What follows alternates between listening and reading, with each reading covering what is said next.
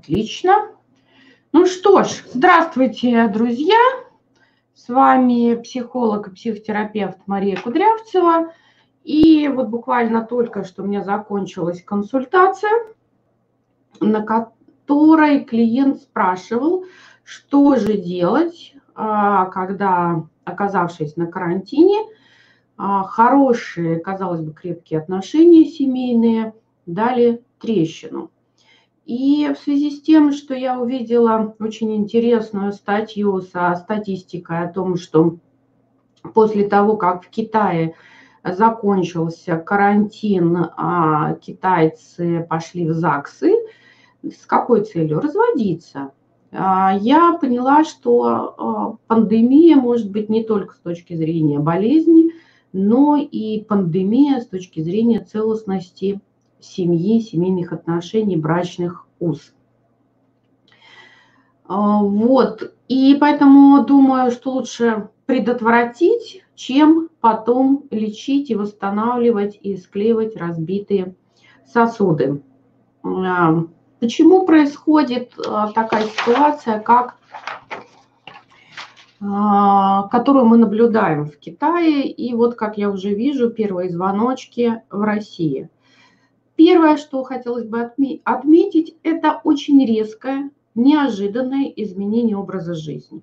Когда я писала книжку в школе профессиональных сиделок, я начинала ее со слов, что беда а, приходит внезапно. А, ей не интересно ни ваши доходы, ни ваш возраст, ни ваш социальный статус.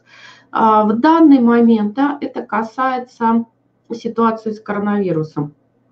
Для кого-то это на самом деле уже ситуация катастрофическая, и мы видим а, эти сообщения в интернете, когда начинает страдать малый бизнес, когда начинают страдать а, люди, которые остаются без работы – а, вот. а для кого-то это проходит более-менее пока спокойно, но, как я вчера говорила, у нас нет еще пандемии, и что будет завтра, непонятно. Так вот, это резкое изменение образа жизни, оно сказывается на всех.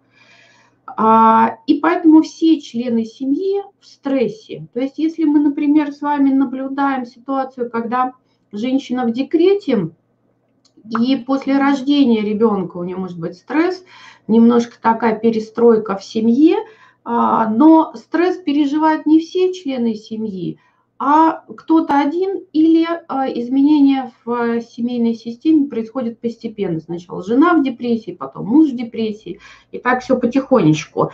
Вот. А здесь все и одновременно в стрессе, включая не только мужа, не только жену, включая детей, включая родителей, братьев, сестер. То есть э, сейчас а, лихорадит в стрессе а, не только э, жители России, но и жители всей планеты. И вот а, люди, которые все находятся в стрессе, оказываются в маленьком замкнутом пространстве, когда практически невозможно никуда выйти. Еще кто-то куда-то выходит, но стараются конечно, лучше избегать этого и оставаться дома. Что еще способствует, да, что члены семьи оказались не просто на выходные дома, а они и один день, и второй, и вот впереди у нас с вами целая неделя, когда все окажутся дома. И это не выходной день, когда понятно, да, вот э, в субботу мы гуляем в парке с детьми, в воскресенье мы их отводим, там бабушки, дедушки, там в пятницу вечером они играют со своими друзьями. Вот эти все структуры, они разрушены, то есть нарушены привычные схемы поведения и а, разрушены все привычные ритуалы.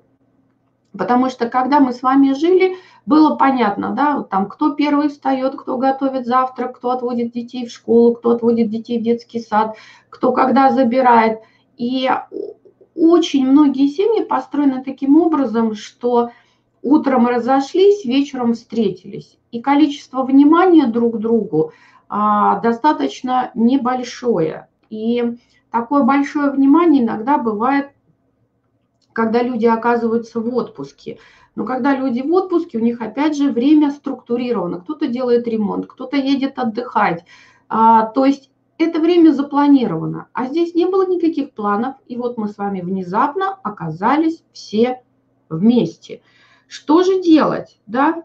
Вот это все к чему приводит? Это приводит к тому, что накапливается усталость.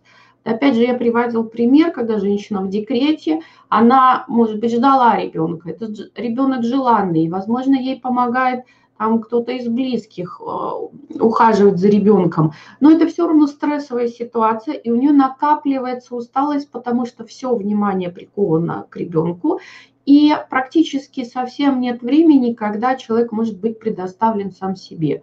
Вот там лечь, расслабиться или там наоборот сесть, там, не знаю, порисовать, помедитировать, а, уйти в спортзал нельзя. То есть вот это все происходит накопление усталости. А, такое бывает еще в семье, где появляется тяжело больной человек. Даже если временно больной, там кто-то сломал ногу, и то он требует постоянного неусыпного внимания. Вот. И а, одновременно с этим происходит отсутствие личного времени, личного пространства. Как следствие, что растет напряжение. Почему? Потому что очень мало кто из людей обладает навыками здоровых отношений, умеет работать со своими эмоциями, проговаривать, разговаривать друг с другом, объяснять какие-то ситуации. Вот. И еще один фактор, который сказывается в этой ситуации, это если в семье есть проблемы, они обязательно обостряются. Какие могут быть проблемы в семье? Это когда Например, а, семейные обязанности и нагрузка в семье распределена непропорционально. Это очень часто бывают женщины, которые тянут на себе всю нагрузку, а муж условно приходит с работы, только ужинает и отдыхает. И когда все оказываются вместе, обычно ничего не меняется, да, то есть женщина по-прежнему там готовит, стирает, убирает, но при этом на ней висят дети, которых раньше можно было отдать в детский сад или отправить в школу.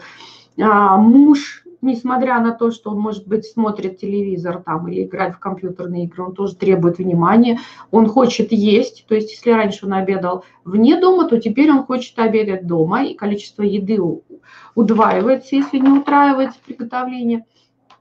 И это все, вот эта нагрузка, она сваливается, может быть, свалиться на кого-то одного.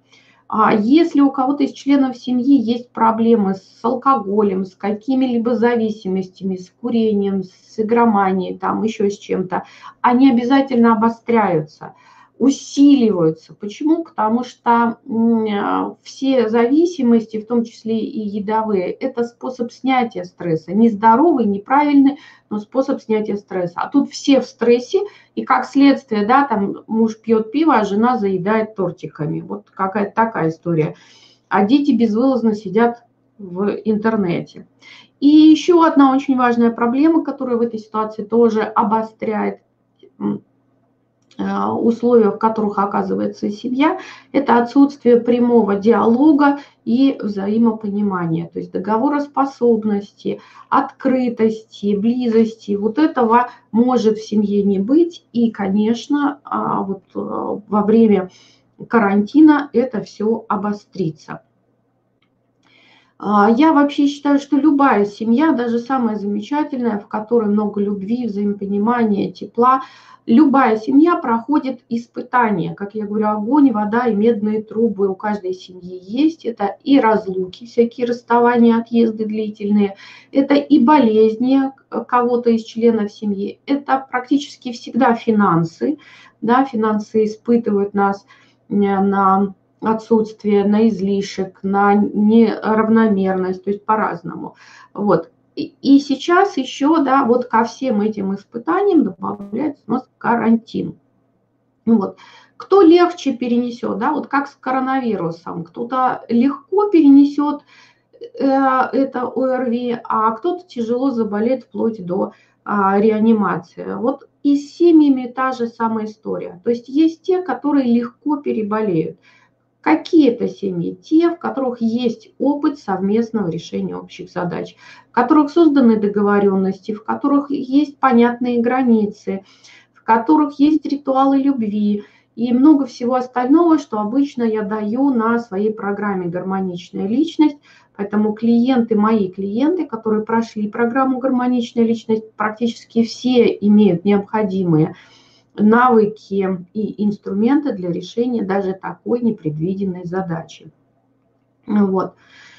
И э, что делать-то? Ну вот есть те, которые не были у меня на программе. Что мы будем делать в условиях вот этого нарастающего хаоса, нарастающего кризиса? Во-первых, я предлагаю собрать всю семью за общим столом и составить такое открытое обсуждение ситуации. Не игнорировать друг друга, не копить эмоции, потому что вот это накопленные эмоции, замалчивание, за впихивание каких-то проблем в надежде на то, что хорошо, эта неделя пройдет и все рассосется, не рассосется. А что будет? Либо уйдет все это в болезнь, либо опять же уйдет скандалы, стрессы, когда люди начнут ругаться. Причем вот этот накопленный негатив, он будет взрываться в самые неподходящие моменты, там, где совсем не надо. И самое страшное в этой ситуации, что заложниками могут оказаться не партнеры, не те люди, на которых непосредственно направлен гнев, а заложниками этой ситуации могут оказаться дети. Потому что своим мамам, а, дай мне внимание, а, дай мне то, дай мне все, вот они могут провоцировать выплеск вот этой накопленной энергии. Что же делать? Садимся за один стол и обсуждаем. Да? Как следствие, что мы будем обсуждать? Мы будем обсуждать общую семейную задачу, поставить какую-то цель. Мы на этом там, на карантине, а, неделю ли это пройдет, месяц, два месяца, три месяца, мы сейчас с вами не знаем. И поэтому надо а, планировать такими короткими интервалами. А, поэтому давайте там на эту неделю перераспределим обязанности, выясним риски. То есть составить какую-то общую задачу, как провести эту неделю а, так, чтобы всем, всем членам семьи было хорошо. Обязательно перераспределить домашние обязанности, да, то есть так, чтобы нагрузка не падала на кого-то из членов семьи, а на одного из членов семьи. А надо, чтобы всем досталось понемножку. Тогда ноша будет что легче. Вот. Так же, как с бревном. Одному бревно нести тяжело, а всей семьей это бревно а, можно унести далеко. Поэтому вот давайте мы с вами возьмем, выявим, распределим да, все домашние обязанности, все ответственности, кто за что в этот период несет ответственность, потому что многие взрослые вынуждены работать, а дети никуда не делись. Вот, а, а наоборот, да, их стало больше. Вот. Что еще здесь мы с вами можем наблюдать? А, распределить обязательно пространство в квартире вот чтобы у каждого было свое место. Вы знаете, так бывает, что даже у кошки или у собаки обязательно в квартире есть свое место, а у взрослого человека может этого места не оказаться. Почему? Потому что, ну, условно, папа приходит ночевать, а домой остальное время проводит то на работе, то в гараже, то на подработках, то где-то еще, и у него есть место, условно, за столом и в спальне. И, а теперь он с утра до вечера дома. И еще и работает дома, да, поэтому надо поделить диваны, а надо поделить рабочие столы, надо так, чтобы у каждого был угол и, может быть, даже распределить время, да, что там, я, например, там, не знаю, с 7 до 8 лежу в ванной, ко мне туда не заходите, потому что что, надо расслабиться, надо найти время для каждого члена семьи, когда он может побыть один. И когда квартира большая, то у каждого может быть свое пространство. Да? Бывает такая история, когда у мамы есть своя комната, у отца есть своя комната, там, у, у каждого из детей есть своя комната, но не у всех такая ситуация. Кто-то, может быть, живет в студии, имея троих детей. Такое может быть, может быть. Тогда что? Распределяем время и место. Вот с этого времени по это время я нахожусь в этом углу, а с этого времени по это время ты находишься в этом углу. Вот прям вот так. То есть для чего? Для того, чтобы появилось пространство. Там жена в это время сидит и там смотрит, а, играет с детьми, папа выполняет какую-то работу, потом папа занимается детьми, мама выполняет какую-то другую работу или отдыхает. То есть вот это все надо распределить квартире пространство и время. Время обязательно прописать, у кого время есть личное для себя, у кого это время общее для всей семьи, в кругу семьи. Вот. И, конечно, в условиях сегодняшнего дня нужно определить риски, финансовые в первую очередь риски, посчитать и перераспределить доходы и расходы, минимизировать расходы, я уже об этом тоже говорила, обрезать все, что можно обрезать, вот, и поискать какие-то источники дополнительных доходов. Я понимаю, что на схлопывающемся рынке, когда сейчас безработица будет зашкаливать, будет очень сложно искать какие-то виды доходов, но те, кто могут, имеет смысл поискать, потому что имеет смысл переформатировать свои процессы. Вот я наблюдаю, как моя клиентка, а, которая продает торты, да, она видит, что падает выручка, и она предлагает делать доставки. Пожалуйста, привезем а, вам торты на дом. Поэтому сейчас как раз набирает обороты та же, время, а, та же история с приготовлением, а, привозом еды на дом, потому что кто-то может готовить дома, а кто-то некогда, потому что работает из дома, а детей кормить надо. Вот такие несложные 7 пунктов. Повторю, что делаем? Создаем обсуждение ситуации. Второе, выявляем общую семейную задачу, ставим общую семейную цель, так, чтобы, как мы помним, да, потребности всех членов семьи в этой общей задаче удовлетворялось. Нельзя так делать так, чтобы были пострадавшие в этой истории. Надо, чтобы было вовлечение всех членов семьи, чтобы эта задача была э, интересна для всех. Третье, перераспределить домашние обязанности. Четвертое, установить ответственности за дела, кто за что отвечает.